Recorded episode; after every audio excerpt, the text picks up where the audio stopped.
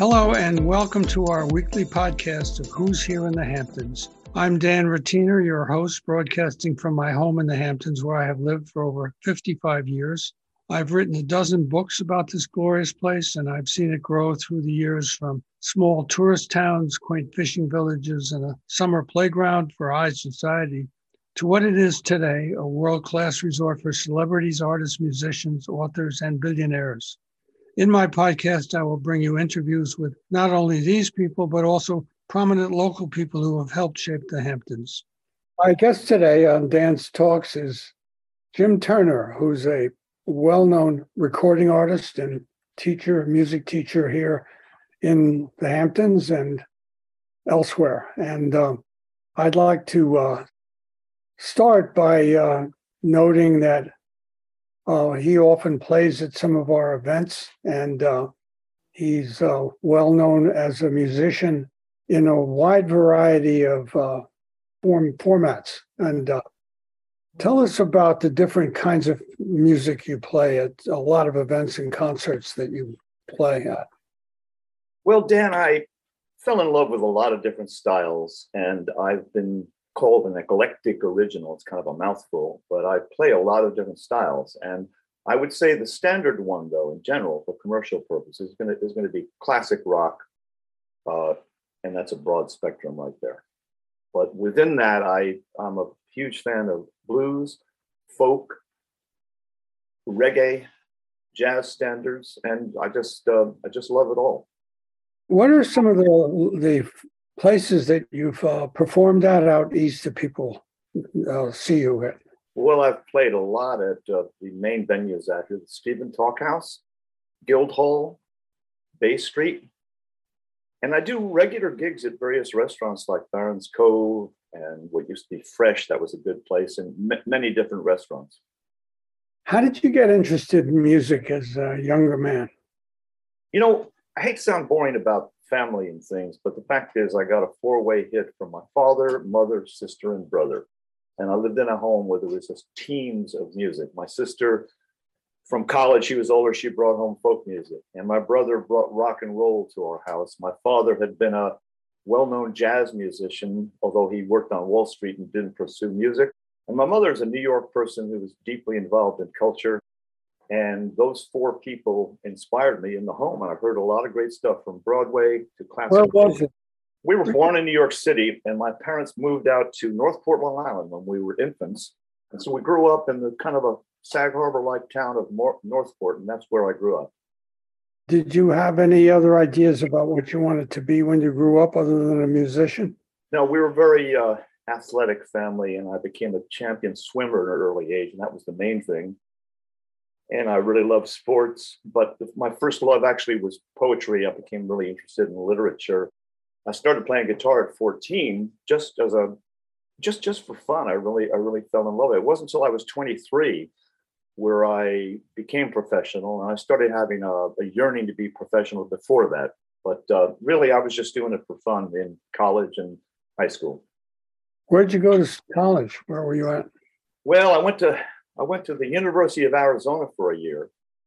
And then uh, I moved back to New York City uh, at the age of 21. I thought I was pretty precocious. I got an apartment on the Lower East Side at the age of 21, and I attended the New School. That's where I started training pretty heavily in theater, taking acting classes, voice classes, and music lessons. And uh, how did you uh, wind up back out east, further east? Yeah, you know, it might have been that uh, I had uh, burned a few bridges, but my son did the same thing. What what I did was, and I'm glad I did, at the age of 21, I'd also been to high school for my last year in New York City. So by moving to New York, New York City, I believe I was around the big time. Yeah. And it was very intimidating at an early age, being in that big city. Of course, I was familiar with New York. And uh, so I went through the whole thing there with acting school, music school, performing and starting. And the simple answer really is that I just got a longing for nature. And I came out here and I was smitten by the beauty of nature after all those years in endless subways. And I was able to transplant my profession out here. It took a while. I found that being a musician out here was a lot easier than New York City because you're out, but you come home and you hear the crickets. Where in New York City, you're on a subway. So there's there's a quick answer for you. Where was your first gig out here? Do you remember it?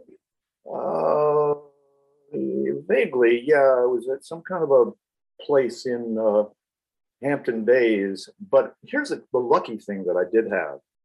I, I'd been playing for years with other people, uh, except for when I play, played solo in New York as just my name.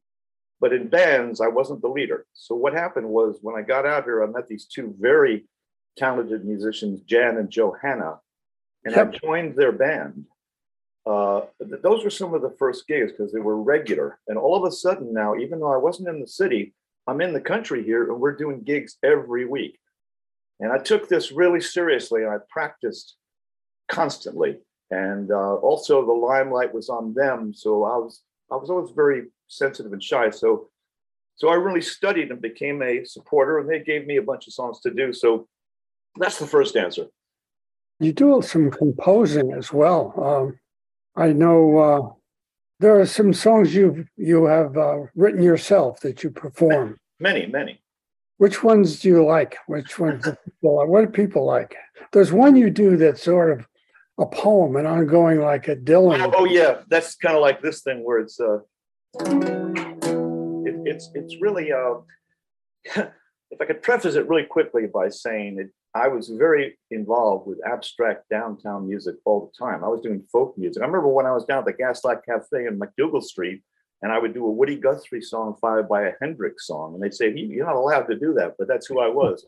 then I got turned on to Phil Glass, and and I was in the psychedelic world. So for me to do stuff like spoken stuff with surrealistic, uh, "We Are the Ocean People." Our Home is by the Sea. And that was a song I made up in a, a kind of a garage band I was in. We were jamming one night, getting crazy with five different people, and I made that up up at the top of my head. And the song that I published on it, it's word for for word how it came out that night spontaneously. Yeah, yeah. I was thinking of when you, you've done where you you riff on it. It was called Yahweh. Yeah, that's this. This is so I got one foot in reggae and I've been to Jamaica. So here's this thing where it goes. It's tribal chanting, you know. And, Jara. Why don't you repeat after me? Do it. Watch this. I'll go, then you go, Jara. Jara. And here I go. Jara. Jara course, that's made up, as, as wild as it sounds, it's made up on two simple things. One is Jah. This is the Jamaican word for God, which goes back to Yahweh, J A H, Jah.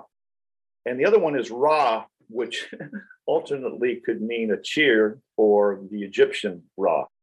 So that was just meant as a chorus type thing. And a lot of that music, like Toots and the Maytals, it's very chant like music. Yeah. So where did you settle when you came out here? Where do you live? Well, I got really lucky. You know, I I met a woman in New York who became my girlfriend, which is how I got out here.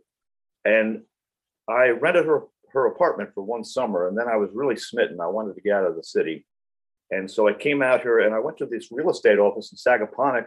They showed me a house in North Sagaponack, and I took it right away. And all of I tell you, it was enchanting. All of a sudden, I'm in this little cottage in North Sagaponack nestled in the woods and I was in heaven. I'd go out the back door and traipse through the woods for yeah. hours.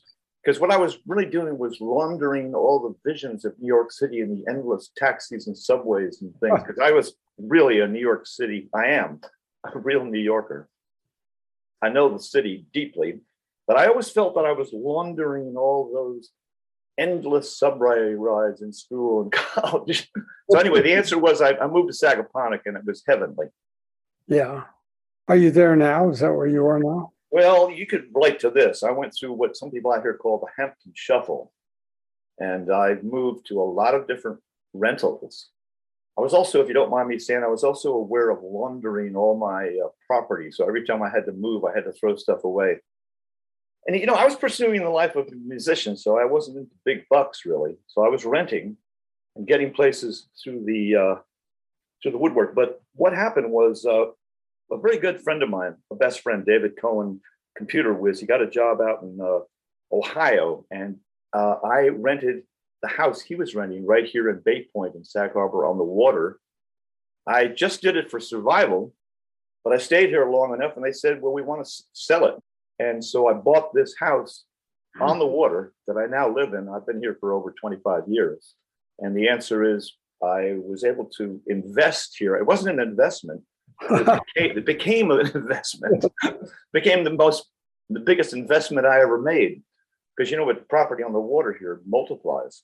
Yeah. Is are you, so? Are you uh, facing out on the same bay where the WLNG and John Steinbeck were? Yeah. You know, if you look out my window right here where the sun's pouring in, if you look way over to the left, yeah, that's that's where uh, LNG is. It's the Sag Cove, and you know the the water that comes in through Sag Harbor under the bridge yep. circulates around and c- comes to here, and it goes all the way over to Redwood. It's a very circuitous cove. So I'm on Sag Harbor Cove.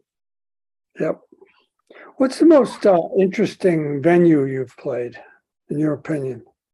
Well, you know, I was lucky to do some concerts, and that you know, my, my name took off out here. I was I mean, I, I guess I'd worked a lot for it. Yeah. So I was, I did a sold, I've done some sold out concerts at Guild Hall under my own name, and uh, I've done these music festivals. I've played at CBGB's in New York. I've played hundreds and hundreds of private parties out here. And I was also able to hire some of the best musicians in the country because I can give them good money. The best one, I, will tell you what, if I really answered that with rock and roll romanticism, I, I, I, went through this whole thing of, of getting my rock band together, which was the dream. We were rocking, you know, and I'd play these gigs at bars. And we'd be coming home at dawn. I did the whole rock and roll lifestyle, but there was this place called the Handsome House in Southampton. Oh, yeah, I remember that. We played there from 10 to 2. And man, we got, we took craziness to a new level. you know, and by the way, I, if, if you don't mind me mentioning something about wildness, I, I came up with a really strong uh, philosophy, almost like a vision from Moses that you know, I, I, teach uh, children and I also do, I've done hundreds of kids concerts that are interactive. But my, my thing is similar to the Rolling Stones, and we get very, very wild, very crazy, but it has a specific limit. It doesn't involve anger, abuse, and I don't use uh, swear words but I make up for it in every other way. in fact, there was I was in this punk band for a while, a garage punk, psychedelic punk band in Southampton. Yeah. This is where my son was born, and I wanted to keep my foot. You know, it's hard to stay a musician. You got to stay in practice. And there was a period where I wasn't doing a lot of gigs. And I we had men's group every Thursday night with these crazy guys, and they had been in a punk band. I learned a lot from them because they took outrageousness to an extreme degree. So uh, one night I, I made up a song about them at the Handsome House, and it ended up with me acting them out, where you're lying on the floor shrieking words into a microphone, which I won't repeat here. So, so, so it was the idea of learning how. I mean, I'd already been on Broadway. I didn't mention this, but but I, I was pretty shy and vulnerable, so it took a while for me to become highly extroverted, which I am now. Do you have any albums out that uh, people could yeah. music that's on Amazon. Uh, yeah, I got an album called Ocean People. Oh, I remember that. I remember seeing an album of, of original songs. I have an album that is called Hampton Bound, and the purpose of that was I wanted to start recording and release albums, but just for the fun of it, I decided to do sort of a throwaway songs that weren't really serious. And I had written a lot of songs about this area South living in Southampton Town and Sag Harbor Blues and and so I made an album of those, and that album is available under the title of Hampton Bound. Also, I have a single out there which I'm proud of. It's called "The Time Blues Went Away." What? The Time Blues Went Away. Oh. Okay. And when you read in between the lines, when you find out what what it was that made blues away, it's something that I won't mention in graphic terms, but you know how blues is. It's kind of got a certain uh, cool romantic side to it. And uh, I didn't mention to you this, you know, I wanted to mention to you that in New York City, I was really lucky to have a lot of sex right away. I got into an equity showcase, and then I got into a, a theater group called Mushroom, who lived communally up near Woodstock. Uh, I got uh, booked into a the public theater with Joseph Papp for a, a repertory musical called Blood, working with, and I joined Equities Union. And from there, I had met Gerome Ragni from Hair. And then I got into a Broadway show called Dude. And then uh, did a lot of other uh, theater things around New York. But one of the biggest things was having a lead role in a Broadway musical. Which was that? That was called Dude. The people who had written Hair, uh, Galt MacDermot, who did the music, yeah. Gerome Ragni and James Rado, Arado had done the uh, lyrics and melody. This was done just by Galt MacDermot and uh, uh, Gerome Ragni. And also they brought in Tom O'Horgan to direct it. Tom O'Horgan was the original director of Hair. You know, one thing I would say about this, not to toot my own horn, but by being around these very top level cream of the crop New York performers, Salome Bey, Nell Carter, uh, gee, it, it forces you to get your act together when you're with them. Do you have any uh, plans for uh, upcoming that you want yeah. to? Yeah, I'm deeply involved. I've come back to square one. What happened to me, like a lot of kids and teens, you know, I, I really fell in love with guitar. And it was during kind of like during the 60s, and there was a lot of folk, even though I really started on rock, Chuck Berry and Buddy Holly, uh, I got into the folk world big time. And uh, I fell in love with the music of Woody Guthrie. And like a lot of teenagers do, I actually became him. I, I, I learned many of his songs. And what I've decided, what I'm just about to do now, I'm actually going to be doing an album of Woody Guthrie songs. Great. When do you expect that to be completed by? Yeah, I'm working on. I'm just going to start that in the next couple of weeks, and I think it should be completed pretty soon. There's something kind of scary about it that, you know, I don't know what this was. I was going to music for some form of uh, salvation, and you know, I learned lots and lots of these songs. They have lots of words, and uh, I don't really do them a lot because I'm in the Hamptons where they want to hear, you know, commercial stuff. But I know every word to every one of these songs. it's like it's just carved in my soul, and some of them have a lot of words. I had uh, I uh, interviewed uh, Alan Lomax. Uh, wow! Well, I want to mention that to you. He told he told me that they had gotten Woody from Appalachia up to New York to do some recording because back then that's where you did it. And he uh, was, they woke him up in the morning to take him down to the studio and he was completely drunk. Oh.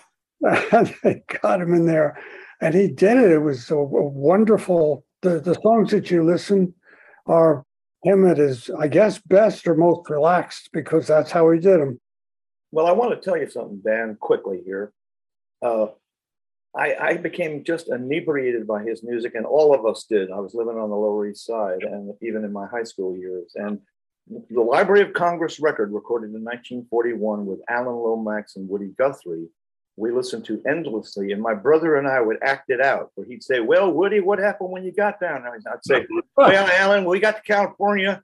But here's what I want to bring it home to Dan Rattiner. So I just want to quickly say that I was immersed in Woody Guthrie, and I was very much immersed in the album with Alan Lomax. Uh, however, at Dan Rattiner's house one day out in uh, Three Mile Harbor, he had interesting guests there, and lo and behold, who was one of his guests?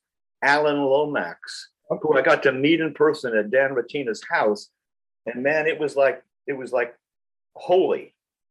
Yeah, we were doing jam sessions there. We did them for a year, year or more, years. I mean, it was for me to meet a guy like that was like yeah. a god. and I even told him how my brother and I would act him out. Yeah, well, he he was quite a guy. He was. Tell us uh, where people can hear your stuff online and uh, download it, or uh, what's your, your website and stuff. Where we find you? Well, Alan, I'm going to do like Woody Guthrie because we know Woody often say, "Well, I was really attracted to his smooth, relaxed. He's so nice." Well, Alan, well, they can check my website at jimturnermusic.com, and from there, there are tons of listings all over Google. Yep, I'm notorious, and I do have albums for sale on CD Baby and anywhere. You can just put those albums in Jim Turner Ocean People or Jim Turner Hampton Bound or Jim Turner The Time the Blues Went Away. Give us a song and this um, podcast. We'll go a little harp for you here because I'm just for a minute. I'm in the middle of having some dental work done. I'm having a crown put on today. So,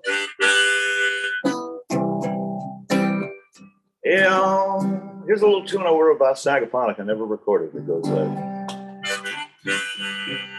Well, church bells were ringing in that sweet blues is The breeze sang a sweet song for me. You could go outside at night, and see the starlight in my Sagaponack home by the sea.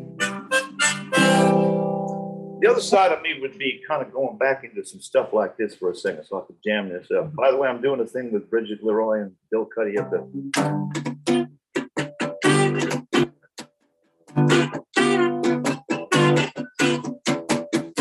Shaking, my knees weak. I can't speak, eat for a week. Got the chills. I'm thinking if they got a few thousand things What I want to do to make a sing. I think I'm, man, I think I'm in love. Yeah. Thank you for being on the podcast. Hey, Dan, you're the best, man. You're Oh. Dan's one of my favorite musicians, singer, guitar player, harpsichordist, and one of my favorite writers. I believe me, before I even met you, I was smitten by reading those Dan's papers articles. Well, thanks very and much. they're very, very nicely done. But he's a Harvard graduate, and he writes these this prose that's just like a song. One of my Dan's and my favorite songs was early in the spring when I decide to go for to work up in the woods in North Ontario. Let's do the chorus. But the black flies, little black flies, always the black flies, no matter where you go. Die with the black flies picking my bones in North Ontario. Ohio, in North Ontario. For those of you who don't know, Dan's an allegorist, and that is a song about black flies in Canada, which is actually an allegory for tourists on the East End. Well, Alan, it's been so good speaking to you here. By the way, the reason I started talking with a Southern accent, I was an uptight, intellectual white guy from the Northeast. And to, to sing and talk in that kind of mild mannered way helped to slow me down with all the neurosis that my white family had amassed in the city for so many years. Oh, Dan Rattiner. Oh, Dan Rattiner. I love your straw hat so well. Well, he played his guitar and he played his harpsichord. You ought to see him do the Wabash special, Cannonball. That's what I got to say. By the way, some of the best parties ever were dance parties, uh, Sagaponack beach parties. Those are the best things I've ever done in my life. kite fly. The kite fly parties, we'll probably do it again. Dan always does a guest appearance in his beautiful costume. What would you call it? a combination of Mark Twain and uh, Mr. What? Livingston? Whatever. it's, it's, it's classy. It's, it's, Well, I'm going to send you. Uh, I'm going to send you songs I like. well, I wrote a few down that you did the other day uh, that I'm quite interested in. Yeah. And also, you know, I'm such a songsmith. You mentioned this thing about this guy in Aquebogue, and I'm going to track that down. I have an inkling of who that is. Okay. Uh, I don't know if it was Aquebogue. I just know it was one of the little villages up there. Yeah, that, that's close enough. I know about someone who I think that might be, and I've already imagined this as I'm driving around in the back of my mind, you know, just thinking. And I think I could check in with people in the North Fork and come up with that. Oh, I'd love to know it because I, I have, you know, when you save a song and you have 2,000 of them and you can't remember either the name of the song or the guy, but you loved it, loved it. Oh, you know, I mean, this is what I do every day, all week, all year. The thing is that what the cool thing about this, I mentioned it, you probably know this, is that Google is so far expanding now. I mean, for 30 years, I've been checking songs, but my God, you can find the most obscure song that's ever written out there by putting in a, a few words of it. Yeah, I've, uh, I'll send you some of them that I found you might enjoy. Yeah, just- please do. Please do. Okay, thanks. Talk to you soon. Thank you, Master. You too.